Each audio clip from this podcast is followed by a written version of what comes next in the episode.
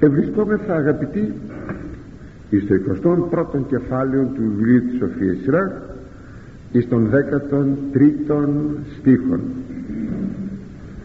Γνώσης σοφού.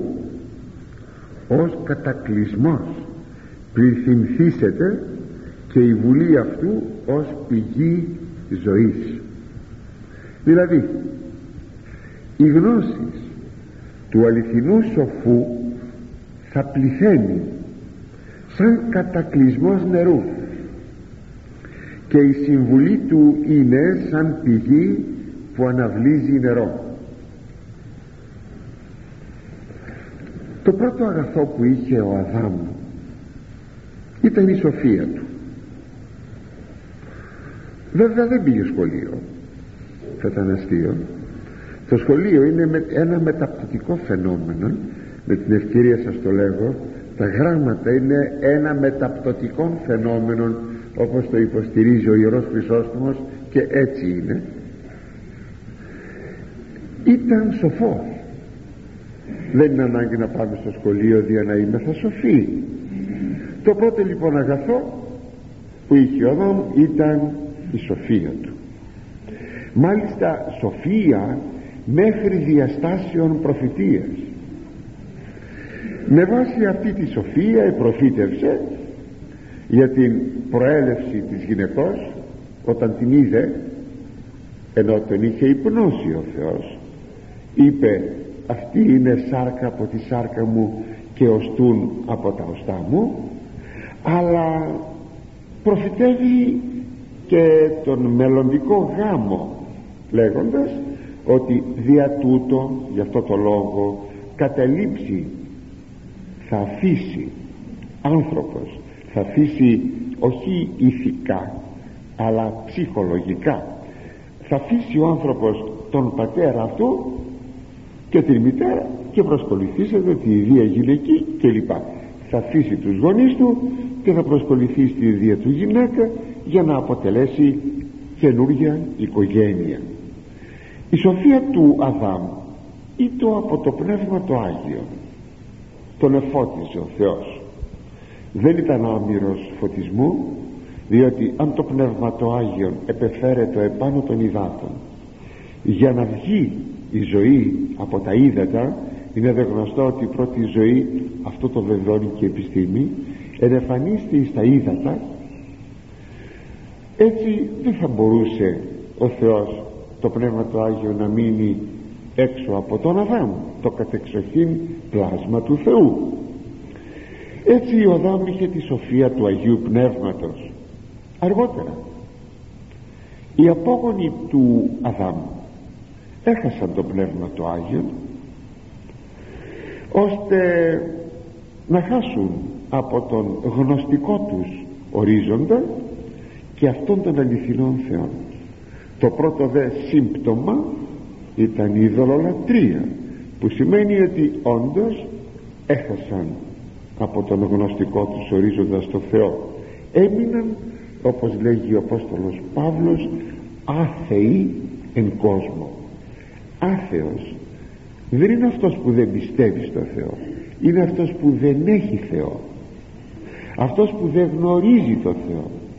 Ο ειδωλολάτρης λέγεται άθεος μπορεί να πιστεύεις στα είδωλα μπορεί να πιστεύεις σε χίλια άλλα πράγματα αλλά είναι άθεος. Δηλαδή στερείται Θεού αληθινού. Έτσι παρατηρούμε ότι η κυρία πηγή του ανθρώπου που τον καθιστά σοφόν είναι το Πνεύμα το Άγιο. Κάθε άλλη γνώση που μπορεί να έχει ο άνθρωπος να αποκτήσει στην πρόοδο της ζωής του είναι εγκοσμία σοφία. Και υπάρχει στον άνθρωπο δυνάμει της εν αυτό εικόνας του Θεού. Διότι ο Θεός έκανε τον άνθρωπο κατά την εικόνα του που σημαίνει ότι δύναται ο άνθρωπος να αποκτήσει γνώση χωρίς να έχει το Πνεύμα το Άγιο ξαναλέγω δυνάμει της εικόνας του Θεού που υπάρχει στον άνθρωπο. Αλλά αυτή η σοφία εκ της εικόνας της υπαρχούσης μέσα στον άνθρωπο δεν είναι επαρκής. Δεν είναι. Γι' αυτό ακριβώς και η ανθρωπίνη σοφία πλανάται. Γι' αυτό ο άνθρωπος μες στη σοφία του δεν εγνώρισε το Θεό όπως λέει στην πρώτη προσκοληθή στο πρώτο κεφάλαιο ο Απόστολος Παύλος. Με τη σοφία τους οι άνθρωποι δεν εγνώρισαν το Θεό δεν είναι λοιπόν επαρκής αυτή η σοφία συγκινεί, είναι ωραία αλλά δεν είναι επαρκής. Και μας λέγει το παρόν χωρίον που σας διάβασα από τη Σοφία Σειρά ότι η γνώση του αληθινού σοφού θα πληθαίνει ως κατακλυσμός νερού.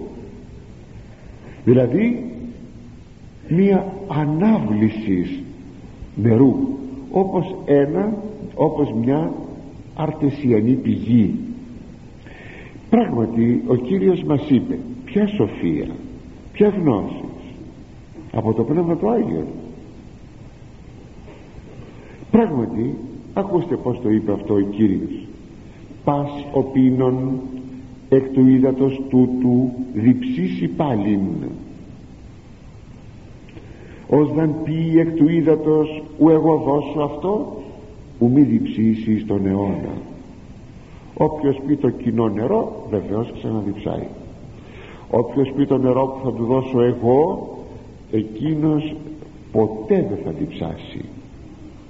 Αλλά το είδωρ δώσω αυτό γεννήσεται εν αυτό πηγή ύδατος αλωμένου η ζωή αιώνια αυτό το νερό που θα του δώσω εγώ και είναι το Πνεύμα το Άγιον θα μας το πει λίγο πιο κάτω αυτό θα γίνει σε αυτόν μια πηγή αλωμένου αλωμένου ύδατος. Νερό που αναβίζει που πηδάει. Δηλαδή ζωηρό νερό άφθονο νερό. Η ζωή αιώνια ο πιστεύων εις εμέ καθώς είπε η Γραφή ποταμί εκ της κοιλίας αυτού ρεύσουσιν το ζώντος αυτός που πιστεύει σε μένα όπως βεβαιώνει η Γραφή ποταμί από το εσωτερικό του κοιλία είναι το εσωτερικό του ανθρώπου και ό,τι υπάρχει στο εσωτερικό του. Αισθήματα, βουλήματα κλπ. Ρεύσουσιν το ζώντος από μέσα του λέγει ποτάμια θα ξεκινήσουν να ρέουν με ζωηρό φρέσκο αυτό το ζωντανό νερό το φρέσκο ε, φρέσκο νερό. Τούτο δε είπε σημειώνει ο Ευαγγελιστής Ιωάννης περί του πνεύματος ου έμελον λαμβάνει οι πιστεύοντες εις αυτόν το είπε ενώντας ο Κύριος για το πνεύμα το Άγιον που θα ελάμβαναν οι άνθρωποι και θα συνέβαιναν αυτά ώστε λοιπόν τι είναι εκείνο που μου δίνει τη σοφία του Θεού τη σοφία αυτή που κάνει το εσωτερικό μου να αναβίζει από αυτή τη σοφία είναι το Πνεύμα το Άγιο. Τι είπε ο Κύριος ο πιστεύων σε με. Εκείνος ο οποίος πιστεύει σε μένα δηλαδή κάθε συνεπής πιστός δίνεται να γίνει πνευματοφόρος άνθρωπος. Και έτσι χωρίς να ξέρει γράμματα αν ξέρει ακόμα καλύτερα. Και έτσι ποταμοί να ρεύσουν από μέσα του. Δηλαδή ποταμοί πολλής πνευματικής σοφίας και γνώσεως όπως σημειώθηκε εις τους Αποστόλους την ημέρα της Πεντηκοστής. Και δεν ήσαν βεβαίως οι 12 αλλά ήσαν 120 άνθρωποι όλη η Εκκλησία. Και αν θέλετε ακόμη εικονογραφικά σας σημειώνω ότι αν δείτε την εικόνα της Πεντηκοστής θα δείτε 12 Αποστόλους. Για ψάξτε εκεί στα φωτοστέφανά τους να δείτε τα ονόματά τους. Ανάμεσά τους είναι ο Παύλος είναι ο Λουκάς είναι ο Μάρκος. Αλλά την ημέρα της Πεντηκοστής ούτε ο Παύλος ούτε ο Λουκάς ούτε ο Μάρκος ήσαν. Τότε αυτό τι εκφράζεται με τον τρόπο αυτόν η όλη εκκλησία. Ότι δεν πήραν το Πνεύμα του Άγιον μόνον οι 12 μαθητές αλλά η όλη Εκκλησία. Αγαπητοί η Πεντηκοστή είναι μια μόνιμη κατάστασης μέσα στην Εκκλησία. Μονίμως μένει το Πνεύμα του Άγιον μέσα στην Εκκλησία. Και τι αναμέλει, αναμένει τους καταλήλους. Όσοι θα είναι οι κατάλληλοι εκείνοι που θα αποδεχθούν και θα αποδέχονται διαρκώς την Πεντηκοστή. Μάλιστα ο Άγιος Σημειών ο νέος θεολόγος λέει το εξής. Αυτός ο πνευματοφόρος άνθρωπος γι' αυτό και νέος θεολόγος ονομάστηκε. Βέβαια κάθε πατήρ θεολογεί κάθε πιστός θεολογεί δίνεται να θεολογεί αλλά είναι πολύ φιδωλή η εκκλησία μας όταν ονόμασε μόνον τρεις θεολόγους. Τον Άγιο Ιωάννη τον θεολόγο τον Ευαγγελιστή τον Άγιο Γρηγόριο τον θεολόγο και τον Άγιο Σημειών τον νέο θεολόγο. Και ο Μέγας Βασίλειος και ο Ρος Χρυσόστομος και ο Άγιος Γρηγόριος Ονίσης και όλοι όλοι όλοι θεολόγησαν αλλά θεολόγους πρώτους κορυφαίους αναγνωρίζει αυτούς η Εκκλησία. Συνεπώς ο Άγιος Σημειών ο νέος θεολόγος σημειώσατε ότι δεν εγνώριζε πάρα πολλά πράγματα ο Άγιος Σημειών ο Άγιος Γρηγόριος βεβαίως ήταν πεπαιδευμένος. Δεν ήταν όμως καθόλου πεπαιδευμένος ο Άγιος Ιωάννης ο θεολόγος. Λοιπόν γράφει σε μία του κατήχηση ο Άγιος Σημειών ο νέος θεολόγος το εξής ότι εκείνοι που λένε ότι το Πνεύμα του Άγιον εφάπαξ ελήφθη από τους ανθρώπους τότε τον καιρό της Πεντηκοστής και συνεπώς σήμερα δεν παίρνουν οι άνθρωποι το Πνεύμα του Άγιον αμαρτάνουν θανασίμως θεωρείται μέγα αμάρτημα. Γιατί; Γιατί το Πνεύμα του Άγιον μένει στην Εκκλησία. Πως βγήκε το συμπέρασμα αυτό; Απλώς οι ακατάλληλοι να πάρουν το Πνεύμα του Άγιον έγιναν οι πολλοί. Αυτό είναι το δυστύχημα. Έτσι όπως αντιλαμβανόμεθα αν σήμερα οι χριστιανοί μας έχουν τα χάλια τους είναι γιατί δεν αξιοποιούν αυτήν την, ε, αυτήν την υπάρχουσα στην Εκκλησία Πεντηκοστή. Δεν την αξιοποιούν έχουμε δηλαδή ανάγκη του Αγίου Πνεύματος. Πολύ ανάγκη. Ίσως είναι το πρώτο πράγμα που έχουμε ανάγκη. Όλα τα άλλα θα έλθουν όταν έχουμε το Πνεύμα του Άγιο. Και σήμερα στους χριστιανούς μας και στη διοίκηση της Εκκλησίας μας δεν φαίνεται πουθενά το Πνεύμα του Άγιο. Για να μην πω ότι το εμπέζουμε το Πνεύμα του Άγιο πολλάκις με το να λέμε ότι στο όνομά του κάνουμε τούτη εκείνη την αγιαστική πράξη. Φερρυπή μια χειροτονία την κάναμε στο όνομά του. Αλλά προηγήθηκαν άλλα πολλά που μόνο περιθώρια δεν έχουν δώσει στο Πνεύμα του Άγιο για να λέμε ότι το Πνεύμα του Άγιο εδώ έδωσε την παρουσία του στη χειροτονία. Εκείνο που λέει ο Ιερός Χρυσόστομος το Πνεύμα του Άγιο όλους τους χειροτονεί με την έννοια ότι δι' αυτών των χειροτονηθέντων τα μυστήρια θα είναι έγκυρα. Μην ανησυχείτε γι' αυτό. Αλλά δεν έχουν όλοι το Πνεύμα του Θεού στο πρόσωπό τους για να σωθούν. Δεν το έχουν. Αυτό είναι πολύ τραγικό για όλους μας αγαπητοί.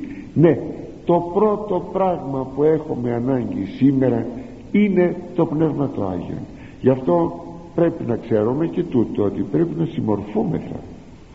Διότι το Πνεύμα του Άγιο τρόποντινά προστίθεται ή αφαιρείται. Δηλαδή η παρουσία του ή θα είναι ζωηρή και θα είναι αύξουσα ή θα είναι το αντίθετο αφαιρετική όπως είπαν οι μαθητές κύριε πρόσθες ακούστε πρόσθες η μην πίστη. Πρόσθεσέ μας πίστη που σημαίνει ότι δίνεται και να καθεί η πίστη να αφαιρεθεί έτσι και η παρουσία του Αγίου Πνεύματος γίνεται ο λιγότερον ή περισσότερον αισθητή μέχρι να γίνει τόσο ζωηρή που να, ο άνθρωπος να είναι να χοροπηδάει να, να κινείται όπως οι μαθητές την ημέρα της Πεντηκοστής. Ή που τους έβγαλαν ότι ήσαν μεθυσμένοι ε; θυμηθείτε το αυτό. Ή να μένει νεκρός από την παρουσία του Αγίου Πνεύματος. Το Πνεύμα του Θεού να μην τον εγγύζει καθόλου. Είναι φοβερό πράγμα. Φοβερό. Πάντως οφείλουμε να έχουμε κατάλληλες προϋποθέσεις. Τι λέει ο Απόστολος; Ή πνεύματι ε, ζώμεν πνεύματι και στοιχόμεν πρέπει με άλλα λόγια αν λέμε ότι έχουμε το πνεύμα του Θεού πρέπει να συμμορφούμεθα και με τις επιταγές του Αγίου Πνεύματος. Δηλαδή να τηρούμε τις εντολές να τηρούμε τις εντολές. Και τότε βεβαίως το Πνεύμα του Θεού θα αναπαύεται σε μας η πρώτη μαρτυρία παρουσίας του Αγίου Πνεύματος σε έναν άνθρωπο η πρώτη μαρτυρία είναι ο πνευματικός λόγος. Το εάν ένας άνθρωπος έχει πνευματικών λόγων ή δεν έχει. Λέγει το βιβλίο των παροιμιών είδωρ βαθύ λόγος εν καρδία ανδρός λέει βαθύ νερό σαν να έχουμε ένα πηγάδι πολύ βαθύ και να έχει πολύ νερό. Αυτό είναι η καρδιά ο λόγος στην καρδιά του ανδρός του ανθρώπου. Ποταμός δε αναπηδεί και πηγή ζωής. Και από εκεί αναπηδάει ό,τι προηγουμένως είπα. Ποτάμι αρτεσιανό νερό πηγή ζωής. Το πρώτο λοιπόν πράγμα είναι ο λόγος αν έχεις λόγων πνευματικών έχεις το πνεύμα του Θεού. Δεν είναι δυνατόν παντελώς δεν είναι δυνατόν να έχεις πνευματικών λόγων και να μην έχεις το πνεύμα το Άγιο. Δεν γίνεται. Είναι αδύνατο. Και ακόμη το βιβλίο των παροιμιών μας λέγει νόμος σοφού πηγή ζωής ο νόμος του σοφού ότι πει ότι κάνει είναι πηγή ζωής αλλά εμείς οι βαπτισμένοι χριστιανοί εμείς γινήκαμε αλάτι ανάλατο. Σε μας ισχύει εκείνο που είπε ο Κύριος ή το άλλας μορανθεί εν τίνη αλυστήσετε εάν το αλάτι χάσει την αλυστική του ιδιότητα αυτό θα πει μορανθεί χάσει το να είναι αλάτι τότε με τι θα αλατιστεί; Δεν υπάρχει άλλο αλάτι που να αλατίσει το αλάτι. Υπάρχει μια πολύ ωραία περικοπή στο βιβλίο της Σοφίας Σιράχ. Είναι στο 24ο κεφάλαιο που αναφέρεται ότι μοναδική πηγή σοφίας και γνώσεως είναι μόνος ο Θεός. Ακούσατε τι θα σας την πω είναι αρκετά μεγάλη έχω αφαιρέσει αρκετά. Θα σας την πω σε μετάφραση σε απόδοση. Ο Κύριος ο Παντοκράτορ είναι ο μόνος Θεός και δεν υπάρχει άλλος σωτήρας εκτός από Αυτόν. Αυτός είναι που γεμίζει και πλημμυρίζει τους ανθρώπους με σοφία σαν τον ποταμό φυσών και σαν τον ποταμό Τίγρη τον καιρό της ανοίξεως που λιώνουν τα χιόνια και είναι άφθονα τα νερά. Ο Θεός είναι που υπερχιλίζει την σύνεση. Είδατε υπερχιλίζει την σύνεση. Σαν τον Εφράτη και σαν τον Ιορδάνη τον καιρό του θερισμού. Αυτός είναι πάντα ο Θεός που κάνει να λάμπει και να φανερώνεται σαν φως οι γνώσεις που παιδαγωγεί και μορφώνει τους ανθρώπους και μοιάζει σαν τον πλημμυρισμένο γιον ποτάμι και αυτό. Την εποχή του τριγητού είδατε; Η γνώση που παιδαγωγεί και μορφώνει. Προσέξτε πάλι αλλαγές στο εκπαιδευτικό σύστημα.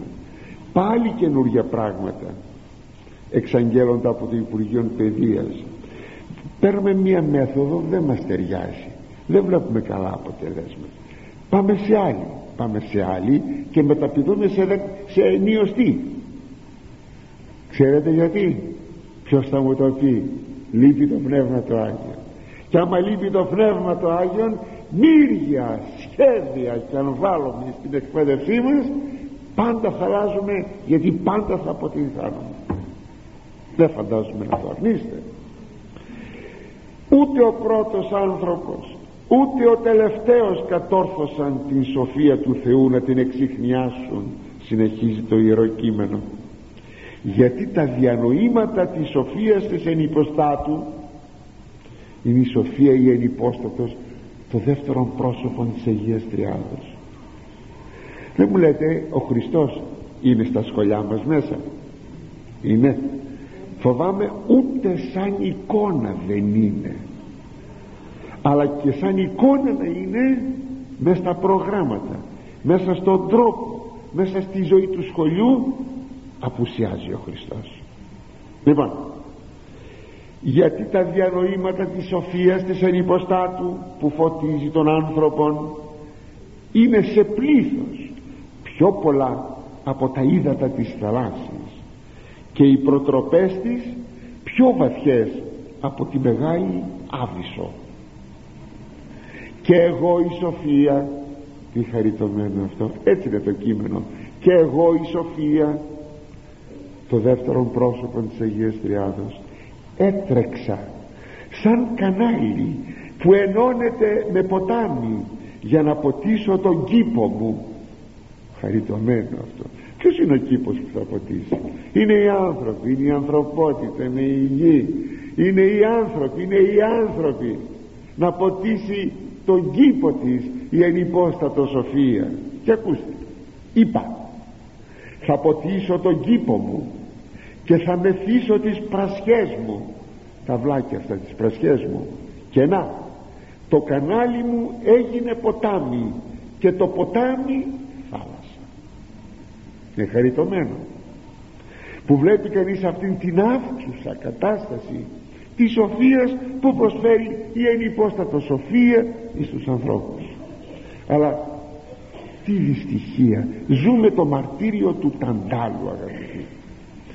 Θα ξέρετε από την αρχαία μυθολογία ο Τάντελος καταδικάστηκε λέγει ε, για ένα αμαρτημά του. Καταδικάστηκε να βρίσκεται μέσα σε μια λίμνη ύδατος αλλά το νερό να φτάνει μέχρι κάτω από τα χείλη. Ο ίδιος δε να σκάζει από τη λείψα. Αυτό είναι το μαρτύριο του Ταντάλου.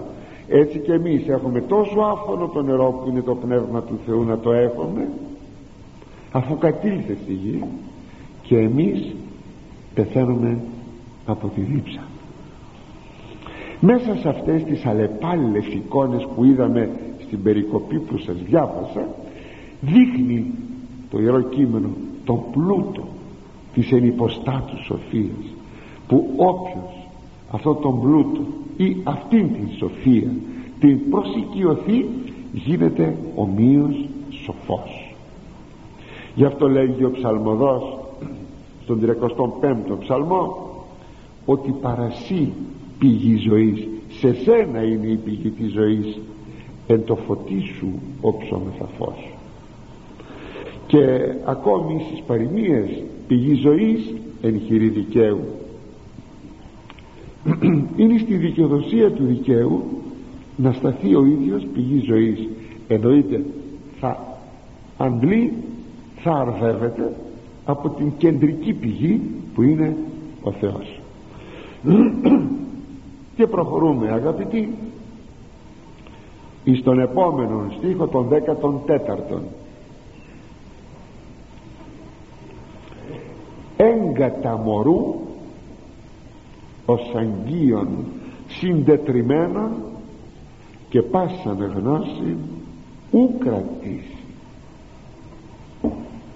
δηλαδή ο νους και το όλο εσωτερικό του ανοήτου ανθρώπου μοιάζει με αγγείο ραγισμένο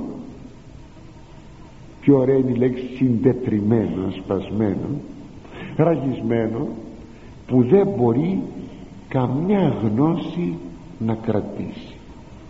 Αυτό που λέγει ο λαός τρίπιο πιθάρι αυτός ο άνθρωπος λέει είναι τρίπιο πιθάρι έχουμε αναφορά στην αντίθετη εικόνα του προηγουμένου στίχου. Εκεί μας μίλησε για τον σοφόν άνθρωπο αν έχετε αντιληφθεί. Το κεφάλαιο του 21ου ξάλλου σας το έχω εξαγγείλει αυτό από την αρχή αναφέρεται σε αυτό το το ζεύγος. Το ζεύγος. Σοφός ανόητος. Σοφός ανόητος. Σε ένα χωρίο λέει η Σοφία Σιράκ το εξής ότι να τα βλέπεις όλα στην αντίθεσή τους. Ένας τρόπος ήταν μάλιστα στην αρχαιότητα ήταν πάρα πολύ προσφυλής ο τρόπος αυτός. Γι' αυτό θα δείτε τα χωρία των παροιμιών κυρίως και της Σοφίας Σιράκ να έχουν αυτές τις αντιθέσεις. Και βέβαια ένας αναγνώστης θα διάβαζε το κεφάλαιο αυτό μέσα σε λίγη ώρα θα το έβγαζε. Σίγουρα θα το έβγαζε. Αλλά εμείς που το έχουμε τόσο καιρό ίσως να πείτε μα τα ίδια πράγματα λέμε δεν πειράζει όμως διότι θα κάνουμε πολύ αναλυτικά κάνουμε και προεκτάσεις γι' αυτό μένουμε στο ίδιο αυτό θέμα. Κατά τα άλλα ένα κεφάλαιο είναι αυτό που αναφέρεται στο θέμα σοφίας και μορίας. Λοιπόν ο λόγος για τον ανόητον άνθρωπον τώρα. Θα ερωτούσα αλήθεια υπάρχουν ανόητοι άνθρωποι. Δυστυχώς ναι.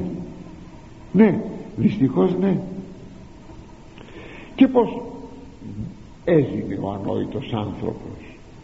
Τον έκανε ο Θεός. Άπαγε τις βλασφημίες. Ο Θεός να κάνει ανόητους ανθρώπους. Όταν ο Θεός ο ίδιος ελέγχει τον ανόητον άνθρωπο όταν βλέπουμε ακριβώς τη γραφή μέσα πως ελέγχει ο Θεός τον, το Πνεύμα του Θεού ελέγχει τον ανόητον άνθρωπο τον έκανε ο Θεός τον ανόητον άνθρωπο άλλο πράγμα εκείνος ο οποίος μπορεί να είναι κάπως διανοητικά καθυστερημένος. Αυτός δεν έχει καμία ευθύνη. Αλλά εννοούμε εκείνον ο οποίος έκανε τον εαυτό του ανόητον. Πως είναι δυνατόν να γίνει κανείς ανόητος; Αφού ο Θεός βέβαια δεν είναι δημιουργός ε, των ανόητων ανθρώπων.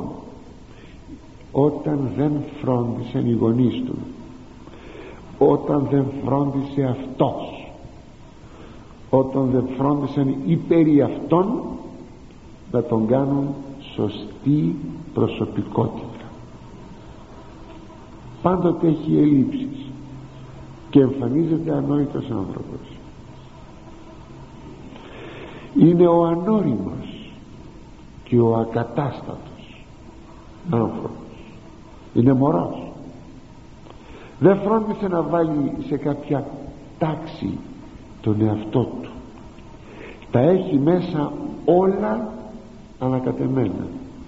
Γι' αυτό και ό,τι μαθαίνει το έχει το εναποθέτει ανακατεμένα μέσα.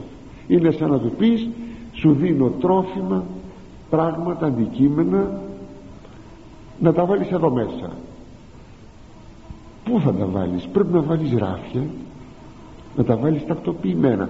Είδατε τι ωραία τακτοποιημένα είναι τα προϊόντα μέσα σε ένα σούπερ μάρκετ.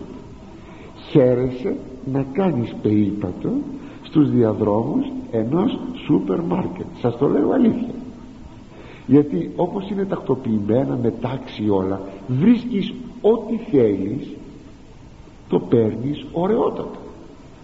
Ο ακατάστατος δεν σκεφτείτε αυτά τα πράγματα τώρα του, του παντοπολίου αυτού του σούπερ μάρκετ να πέραν όλα στο πάτωμα ανακατεμένα. Πού να βρεις άπλια έτσι μοιάζουν άνθρωποι που δεν έχουν ράφια δεν έχουν ντουλάπια μέσα στην ύπαρξή τους. Ναι ναι ντουλάπια ντουλάπια. Ερμάρια για να τακτοποιήσουν τις γνώσεις των να βάλουν τα ομοειδή μαζί να μπορούν να βρίσκουν συνάφεια μεταξύ της μιας γνώσεως και της άλλης ώστε όταν χρειαστούμε να ανατρέξουμε στο οικείο ντουλαπάκι στο οικείο αρμάριον να βρούμε εκείνο που θέλουμε και τι θαυμαστό πλάι κάτι που έχει συνάφεια και πιο πέρα και πιο πέρα. Και έτσι μπορεί να ξεκινήσουμε από κάτι και να γεμίσουμε το στόμα μας τη γνώση μας. Με ένα σωρό πράγματα γιατί τα έχουμε όλα όμορφα τακτοποιημένα. Είναι εκείνο που λέμε μου ήρθε συνειρμικά συνειρμικά στο νου μου τούτο ή εκείνο τι θα πει συνειρμικά; Ότι τα έχω τακτοποιημένα κατά είδος και τα βρίσκω.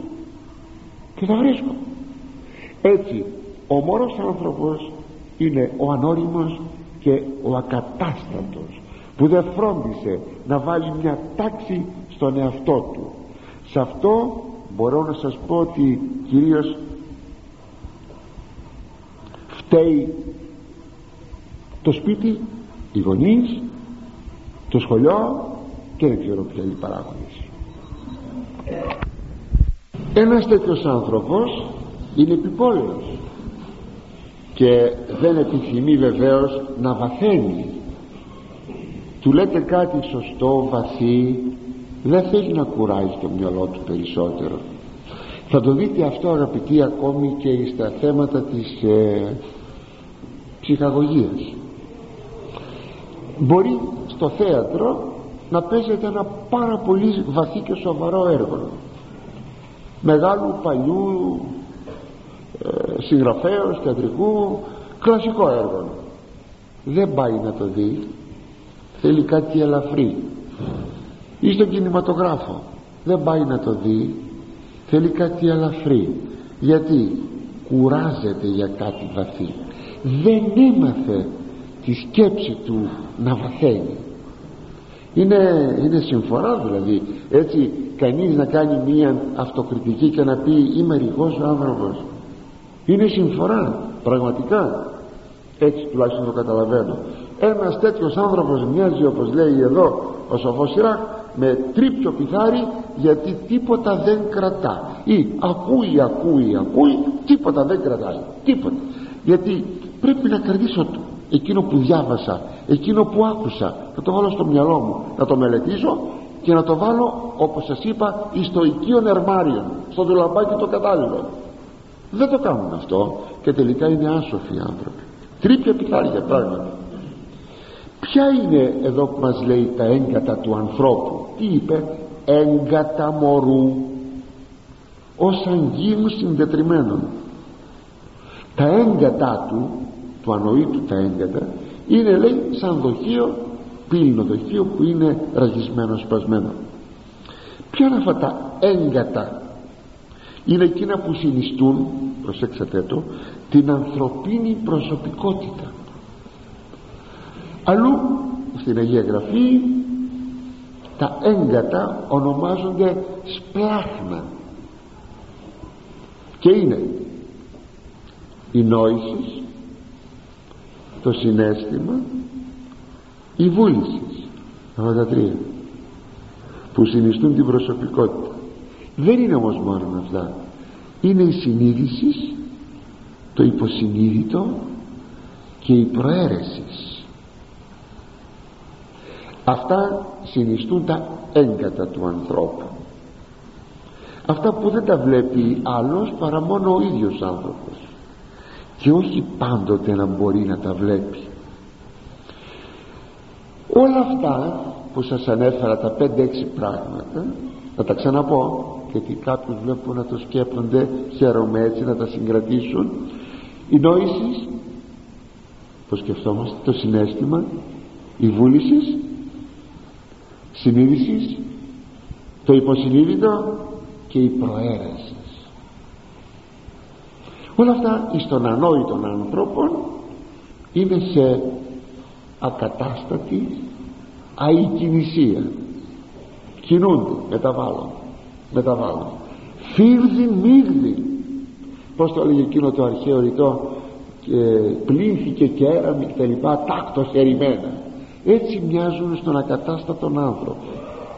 Όπως ένας πολύ απλοϊκός άνθρωπος δεν μπορεί να ξεχωρίσει αν πονάει η κοιλιά του ή το στομάχι του κάποιος γιατρός θα γελάσει τι πονάει ξέρω εγώ γιατρέ μου δεν ξέρει που είναι το στομάχι του και που είναι η κοιλιά του.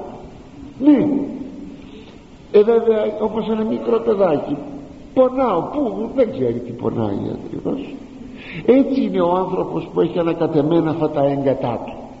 Αυτά που σας ανέφερα. Είναι κρίμα δηλαδή να μην μπορεί κανείς να ξεχωρίσει αυτά τα πράγματα. Λοιπόν σε μια ανακατοσούρα ακούστε πως το λέγει αυτό η Σοφία Σειρά στο 33ο κεφάλαιο. Τροχός αμάξης σπλάχνα μωρού.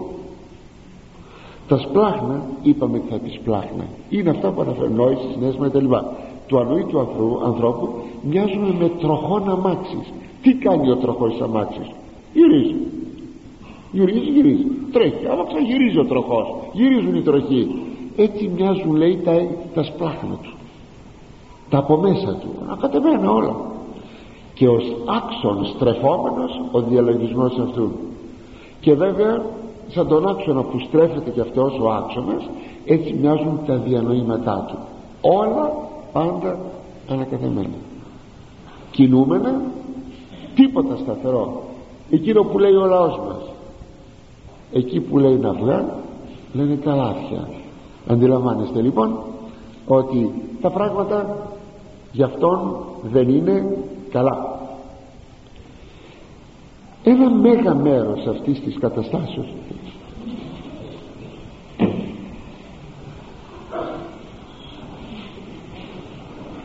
Έχετε επιπολαιότητα κυρία μου. Αυτό που λέμε τώρα ακριβώς. Και δεν αντιλαμβάνεστε που βρίσκεστε.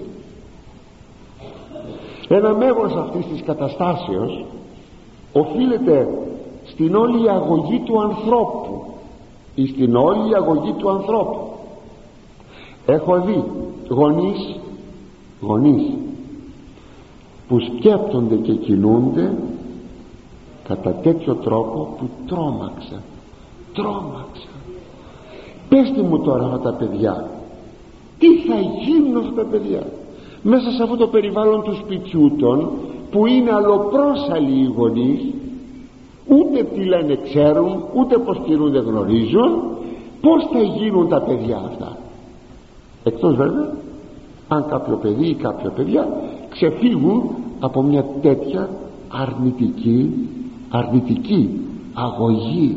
Φοβερό. Και το σχολείο και η κοινωνία έχουν δυστυχώς αρνητικές επιδράσεις πολλές φορές ώστε οι άνθρωποι να γίνονται ρηχοί. Και στο τέλος ανόητοι δηλαδή μωροί ό,τι βαθύ τους πείτε το αποβάλλουν σαν τρίπια πιθάρια κρίμα δεν είναι. Και προχωρούμε στον επόμενο στίχο στον 15ο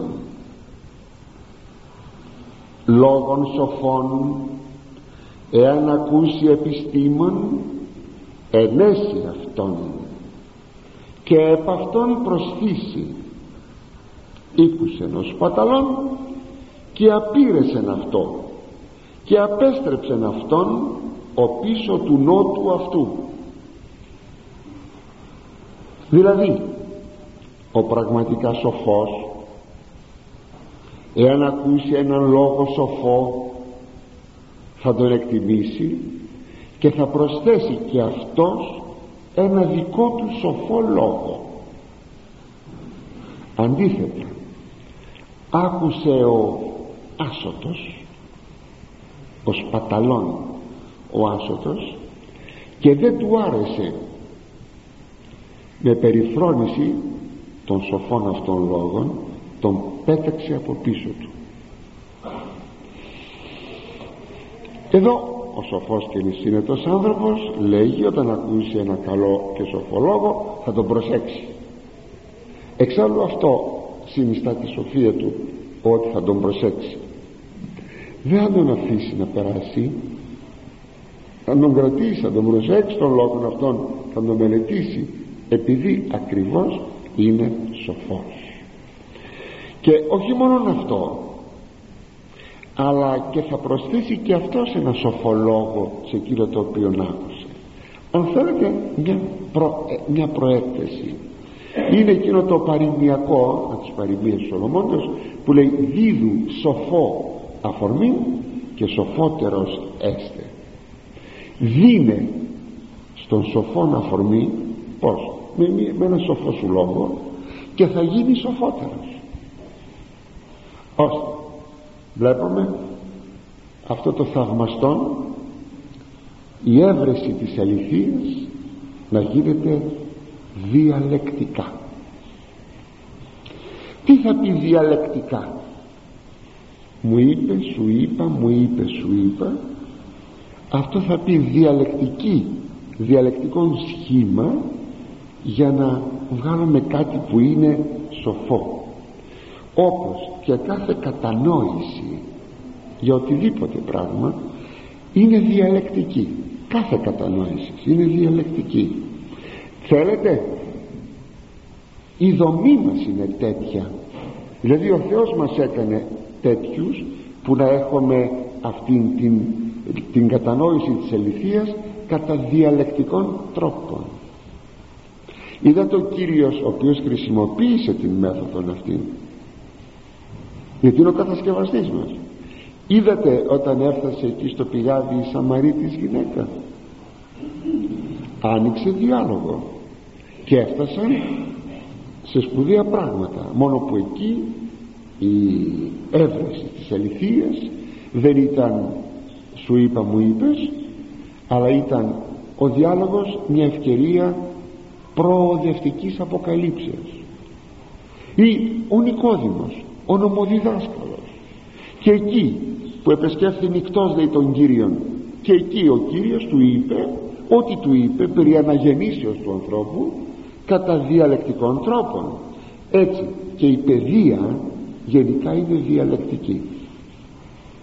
Γενικά είτε θα ασκήσουμε την παιδεία μέσα στο σπίτι μας είτε θα ασκηθεί η παιδεία μέσα στο σχολείο οπουδήποτε ασκηθεί η παιδεία έχει σχήμα διαλεκτικών.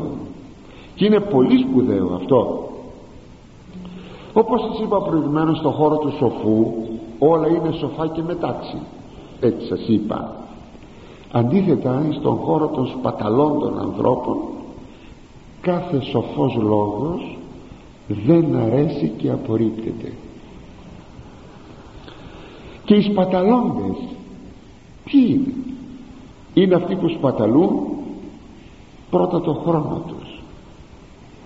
Τον σπαταλούν σε ανόητα και σαχλά πράγματα. Ακόμη αυτοί που σπαταλούν το χρήμα τους σε άσκοπα έξοδα.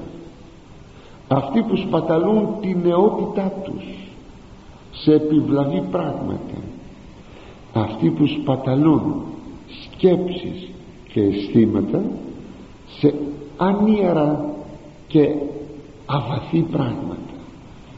Τέτοιοι, τέτοιοι άνθρωποι δεν είναι δυνατόν ποτέ να ακούσουν κάτι σοφό και να το δεχθούν. Δεν ανέχονται να ακούσουν σοφολόγο τόσο γιατί δεν τον εκτιμούν όσο και γιατί από το σοφό λόγο ελέγχονται. Έτσι περιφρονούν και το χειρότερο όπως λέει το κείμενο θα σας το πω τον γράφουν τον σοφό λόγο στα οπίστια τους. Χειρότερο. Το λέμε εμείς στα παλιά μας τα παπούτσια. Δια τούτο τάδε λέγει Κύριος λέει ο προφήτης Ιεζεκίλ. Δια τούτο τάδε λέγει Κύριος τα εξής λέγει ο Κύριος. Ανθώνε πελάθου μου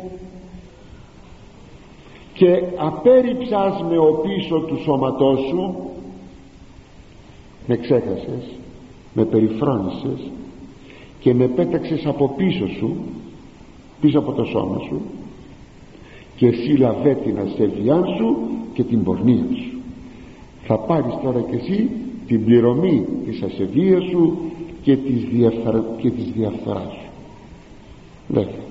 Και η πρώτη αμοιβή που θα πάρει ένας τέτοιος άνθρωπος είναι να είναι άσοφος. Να είναι άσοφος. Τι κρίμα. Γι' αυτό ξέρετε εδώ τώρα θυμήθηκα υπήρξαν φορές στη ζωή μου που έκανα κατηχητικά σχολεία βέβαια ανώτερο κατηχητικό κυρίως και να τους λέγονται πολύ καλά πράγματα. Πράγματα τα οποία θα τους ήσαν εξαιρετικώς χρήσιμα στη ζωή τους. Και να βλέπετε τώρα μαθητέ μαθήτηρες τι μπορεί να είναι να μην προσέχουν να χαμογελούν να πειράζονται.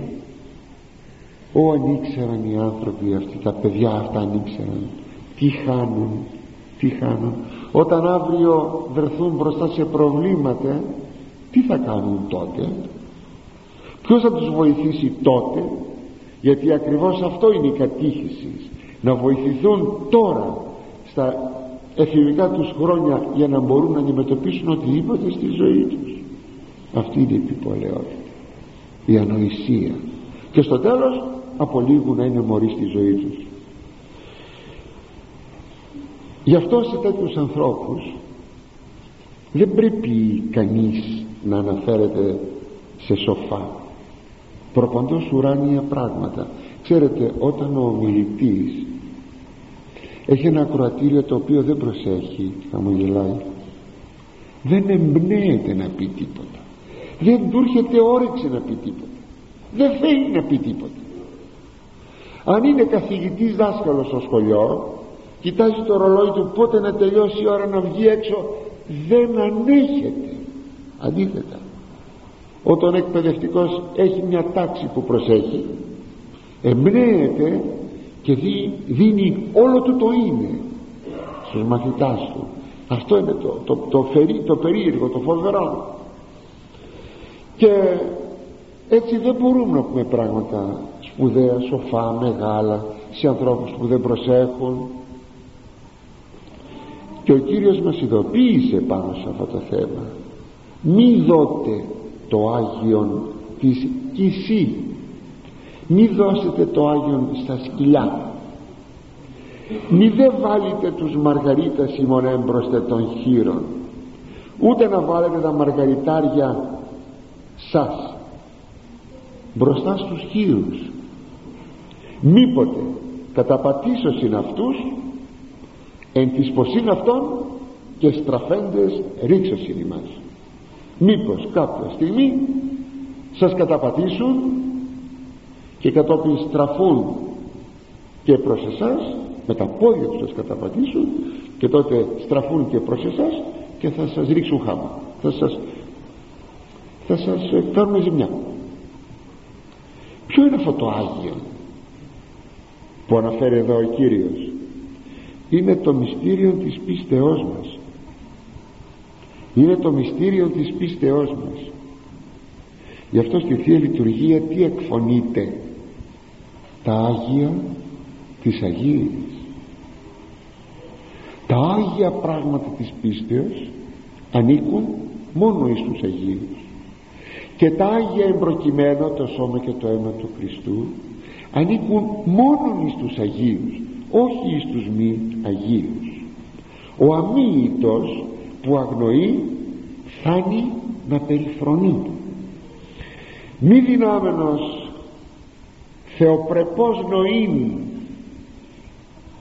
λέει ο Ζυγαβινός τα Θεία Δόγματα μη μπορώντας να κατανοήσει θεοπρεπός τα Θεία Δόγματα της πίστεως προσάπτους είναι αυτής μη δυνάμενη συγγνώμη πληθυντικός είναι προσάπτους είναι αυτής εμπάθειας δηλαδή προσάπτουν στα Θεία Δόγματα κατηγορία. Καντεύθεν καντεύθεν οπλιζόμενοι κομμωδούσι κομμωδούσι μεν αυτά.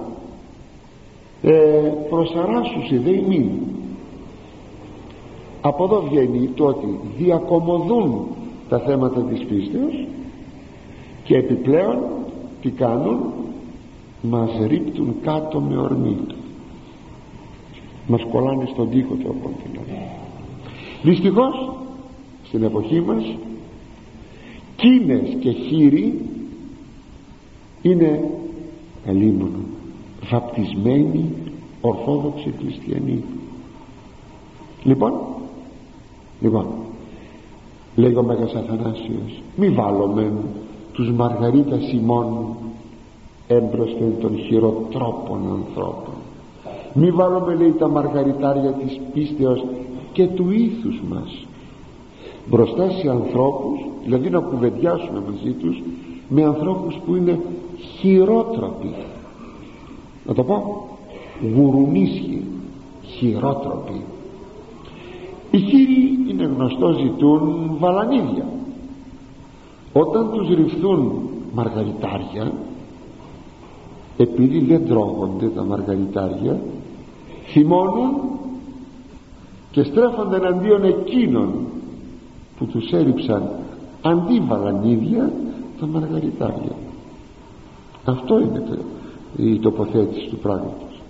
Να σας πω και ένα ιστορικό παράδειγμα που είναι με εκείνο τον δυτικόφρονα Βαρλαάν στην εποχή του Αγίου Γρηγορίου του Παλαμά πήγε κάποτε και ρώτησε έναν ε, λιγάκι αφελή απλόν άνθρωπο αγιορείτη πως κάνετε την ευχή; Και εκείνος είπε πως κάνουμε την ευχή; Ποια ευχή; Κύριε Σου Χριστέ ελέησόν κρατώντας το κοποσχήν έχοντας το κεφάλι σκυμμένο εκεί να γίνεται ένας τροποντινά σύνδεσμος νου και καρδίας ώστε να αποφύγουμε αυτό θα πει βυθίζω το νου μου στην καρδιά μου δηλαδή δεν έχω άλλες σκέψεις δεν με απασχολούν άλλες σκέψεις άλλα πράγματα, άλλα αντικείμενα παρά μόνο η ευχή. Κύριε Ιησού Χριστέ Ραϊσόν έχοντας λοιπόν το, το κεφάλι κάτω. Αυτός πως το εξέλαβε; Επειδή ακριβώς ήταν χειρόδης άνθρωπος αυτός ο δυτικόφρον Βαρλάμ είπε τι κάνουν στο Γιονόρος να τι κάνουν στο Γιονόρος κοιτάνε τον αφαλό τους τον ομφαλό τους. Είναι λέγει ομφαλοσκόπη. Θα έχετε ακούσει ασφαλώς αυτή την ιστορία. Τι έκανε ο άνθρωπος αυτός; Απλούστατα άρχισε να κατηγορεί κάτι που δεν το φτανε ονείλιζε, διαπόπευε κάτι που δεν το φτανε κάτι που δεν το κατανοούσε. Άρα ήταν χειρόδης άνθρωπος. Αν ήταν ταπεινός αν είχε το πνεύμα του Θεού θα ήθελε να μάθει περισσότερες πληροφορίες αλλά αυτός είχε σκοπτική διάθεση και όχι διάθεση μαθήσεως ακόμη ο Άγιος Ισάκος Σύρος συνιστά στον μοναχών και νομίζω και σε κάθε πιστόν κανείς να μην γνωρίζει τα μυστήριά του. Τα μυστήριά σου λέει κανείς να μην τα ξέρει. Ποια είναι τα μυστήριά σου; Είναι η κατάσταση του κελίου σου πως είναι μέσα το δωμάτιό σου πως είναι το κελί σου τι έχεις πως κοιμάσαι πως κινείσαι. Εννοείται θέματα πνευματικά. Μην τα πεις αυτά. Αυτό εννοεί μυστήρια δεν είναι τα μυστικά σου. Αλλά μυστήρια ακόμη είναι και ο εσωτερικός μας κόσμος ο πνευματικός μας κόσμος. Λες την ευχή πως τη λες; Τι διανοήσεις έχεις τι σκέψεις έχεις; Μη τα λες αυτά γιατί οι απ' έξω άνθρωποι δεν καταλαβαίνουν. Έχεις πνευματικές εμπειρίες μη τις αναφέρεις παρά μόνο σε ομόφρονας ανθρώπους.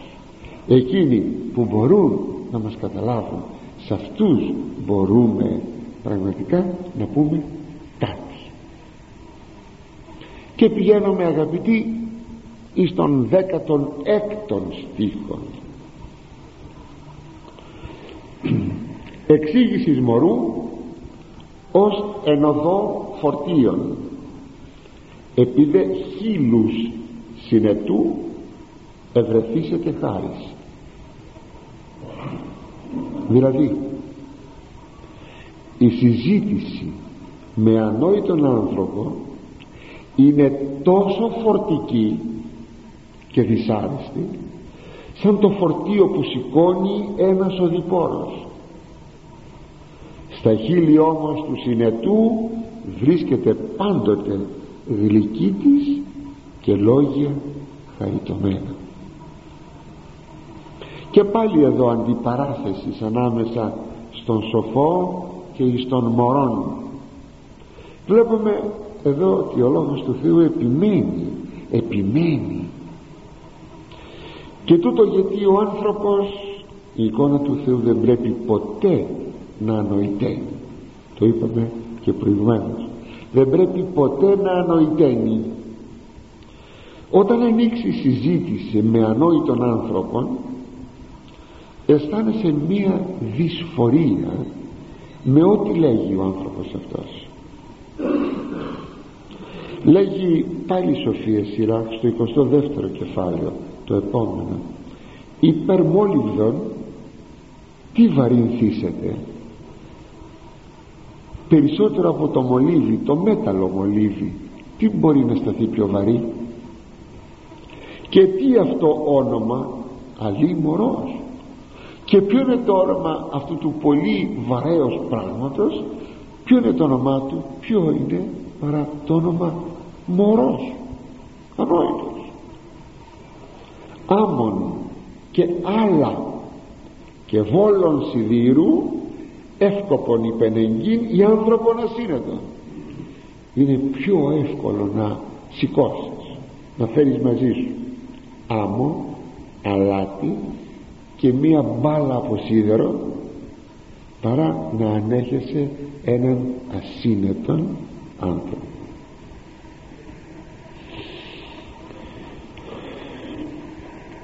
το είπα και προηγουμένως. Το να είσαι ασύνετος και μωρός είναι μία συμφορά. Δεν ξέρω αν θα μπορούσε κανείς να διακρίνει αυτή του την ε, ανεπάρκεια. Δεν ξέρω. Σήμερα δυστυχώς έχουμε πολλούς ανόητους ανθρώπους.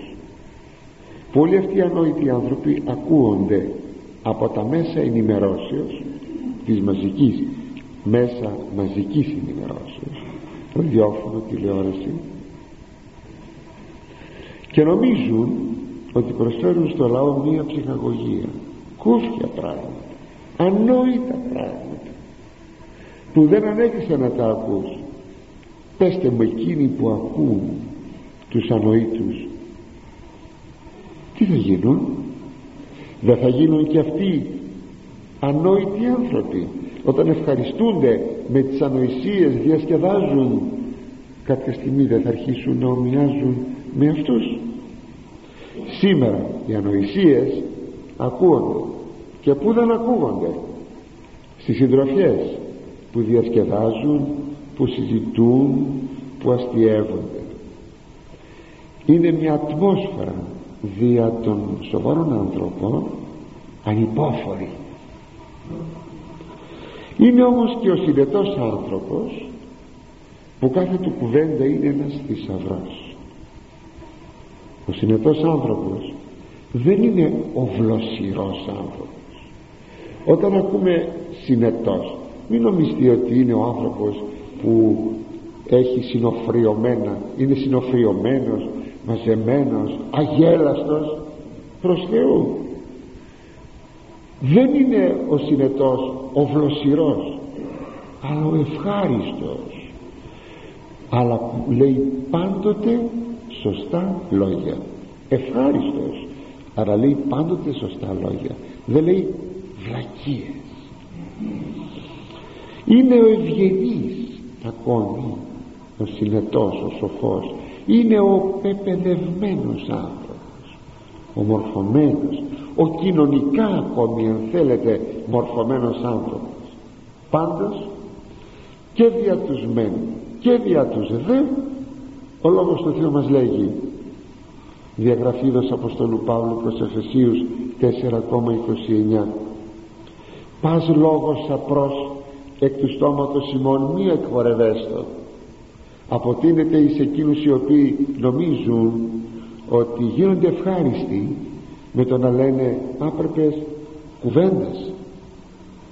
Και ότι γελάνε οι άλλοι και ότι με τον τρόπο αυτού, αυτόν είναι ε, πολύ δεκτή όχι. Κάθε σάπια κουβέντα είδατε τι λέει; Κάθε κακή κουβέντα είναι σάπια. Πας λόγος σαπρός. Από το στόμα σας να μην βγαίνει. Αλήτης αγαθός προς οικοδομή. Από το στόμα σας να βγαίνει κάθε καλός λόγος κάθε αγαθός λόγος προς οικοδομή της χρίας για να οικοδομεί μια ανάγκη. Μια στιγμή κάποιος κάτι να οικοδομηθεί να στηριχθεί, να στυλωθεί ή να δω χάρη της ακούση είδατε για να δώσει ο λόγος σας αυτός χάρη σε εκείνους που ακούνε. Ο λεγόμενος χαριτωμένος λόγος και λέει ακόμη στους Κολασσαείς ο Απόστολος 4,5 εν σοφία περιπατείτε προς τους έξω προς τους μη χριστιανούς να πολιτεύεστε με σοφία μη ως άσοφοι ε, συγγνώμη ε, ο λόγος ημών πάντοτε εν χάρητη αλατιρτημένος ο λόγος σας αλατισμένος ή δεν εποσδεί μας ενιακά στο αποκρίνεστε να ξέρετε στον καθένα πως μιλάτε. Ο Κύριος μας είπε κάτι πολύ ωραίο. Έχετε εν εαυτής άρας να έχετε μαζί σας αλάτι. Και το άλλας είναι το Πνεύμα το Άγιον που όποιος το έχει τα πάντα αλατίζει και τα πάντα νοστιμίζει τα λόγια του τις πράξεις του τις ενέργειές του αυτό είναι το κλειδί κάθε σοφίας κάθε συνέσεως κάθε καλού λόγου κάθε καλού έργου το Πνεύμα το Άγιον. Το Πνεύμα το Άγιον. Αν πάντοτε προσέχουμε να διατηρούμε τις κατάλληλες προϋποθέσεις τότε θα είμαστε οι πνευματοφόροι άνθρωποι με εικόνα αυξητική αυξήσεως. Και ωραιότερα εικόνα μέσα στη δημιουργία δεν υπάρχει από τον άνθρωπο που έχει μια πνευματική προκοπή μια πνευματική αύξηση που το Πνεύμα το Άγιον κάνει σε αυτόν φανερά